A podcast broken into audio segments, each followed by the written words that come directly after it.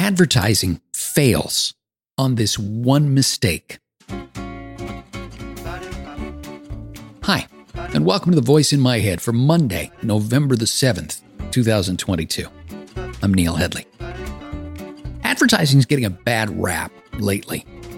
Bad enough that my friend Evo Terra paired the word with the F bomb in a recent episode of his brilliant show, Podcast Pontifications.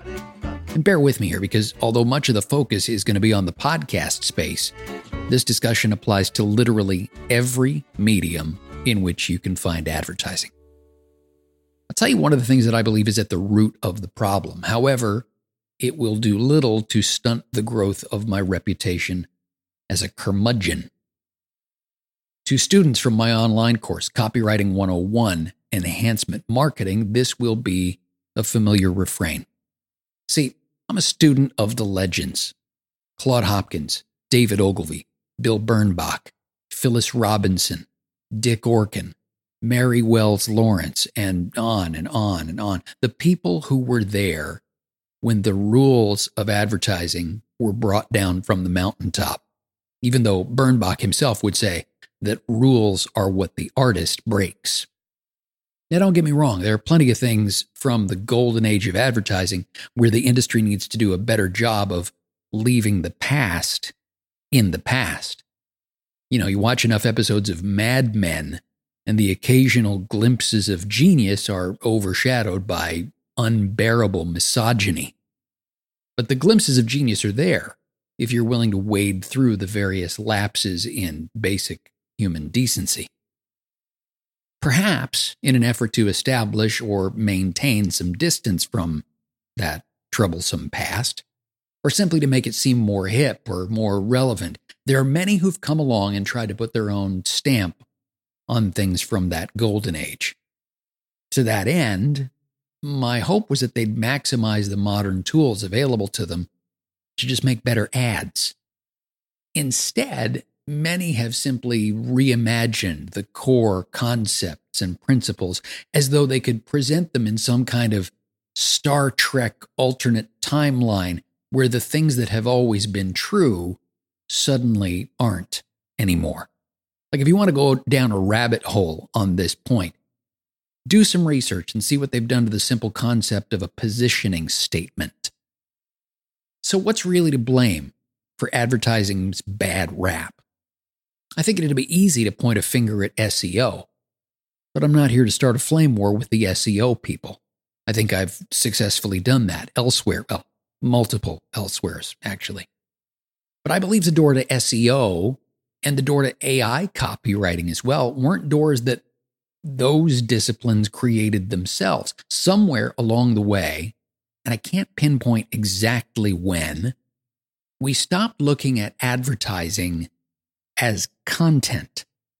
Instead, it became a tool to promote other content. You could narrow it down, I suppose, to Google search establishing itself as the ultimate gateway to everything. It no longer mattered, for example, whether your ads were good or your content was compelling. All that mattered was getting your link as close to the top of the results as possible. There's even an article out there that says here's the quote the best place to hide a dead body is page two of the Google search results. And I've seen more than one ham fisted, self appointed guru posit that the most effective advertising strategy on Google is simply to bid more on a keyword than anybody else. Now, if your goal is to just get clicks, hey, eh, go with that strategy. The quality of your ad doesn't matter. You can be a Google Ads legend and write the most horrific copy in history. That's how artificial intelligence copywriting bots gained a foothold in the first place. You know, an algorithm doesn't look at the Mona Lisa and see remarkable art. It sees pixels arranged in a particular way. And as long as it arranges pixels in a particular way, the AI believes it's producing art. And the algorithm looking for particular arrangements of pixels will see that art and recommend it to others. Here's two examples that prove my point. Multiple sources have said that somewhere around 43% of people who watch the Super Bowl watch it for the advertising. Think about that. Nearly half of the people who watch are not watching it for the game. To them, the game is the interruption. What does that mean? The ads are the content. As a result, we see ad agencies from around the world strutting their stuff on the industry's biggest stage. And while many treat metrics like conversions from a Super Bowl ad as an afterthought, you know, because the real metric appears to be whether or not your ad was entertaining, whether it was the one that everybody was tweeting about or now mastodoning about, I guess. You know, the one that got the most clicks on all those Super Bowl ad review websites. When your ad is the content, your career is essentially over if that content isn't killer. The second example that drives this idea home when you go to the movies, if you arrive early enough, you're shown what, about a half a dozen trailers and then about a dozen ads, right? Wrong. Everything they show you, with the exception of that slide that reminds you not to leave popcorn on the floor, is advertising. Because all a movie trailer is, is a commercial for an upcoming movie. Sometimes the box office numbers will live and die by how effective that commercial is.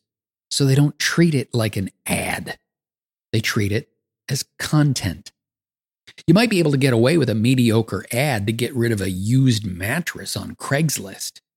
Anything beyond a curb alert, though, requires some deftness and some skill. Consider this for people in the dating world, isn't it a Tinder profile just an ad where the product is a human? And don't people agonize over every single word of a dating profile? Can you ever imagine a scenario where you would let an AI write your profile for you? Of course not. Why? Because you're trying to attract a human, not a search engine, not an algorithm, not a bot. So, why would you approach the ad for your auto repair shop or your software product or your cosmetics line any differently? Well, the answer is simple. We've been conditioned to do it. That's why when luminaries in the podcast space, I mean, people that I truly admire and fanboy over, like Evo Terra and Tom Webster, they talk about the state of podcast advertising, but there's rarely a mention of making ads that don't suck or doing advertising that falls in line with what we teach in our enhancement marketing course the idea of giving the consumer more of what they came for. When ads are seen as a necessary evil, the natural inclination is to get the unpleasant part over so that we can move on to the fun stuff. It's why there's no button on, you know, there's a button on YouTube that says skip ads, but there's no button that says play ad again. It's because we've become accustomed to the advertising being something that's not worth watching. We just came to accept it. People like Evo ask how we can make podcast advertising better. And I mean, sure, I could send you to my copywriting course and say that it starts with learning how to create ads that don't suck, but it might even be simpler than that.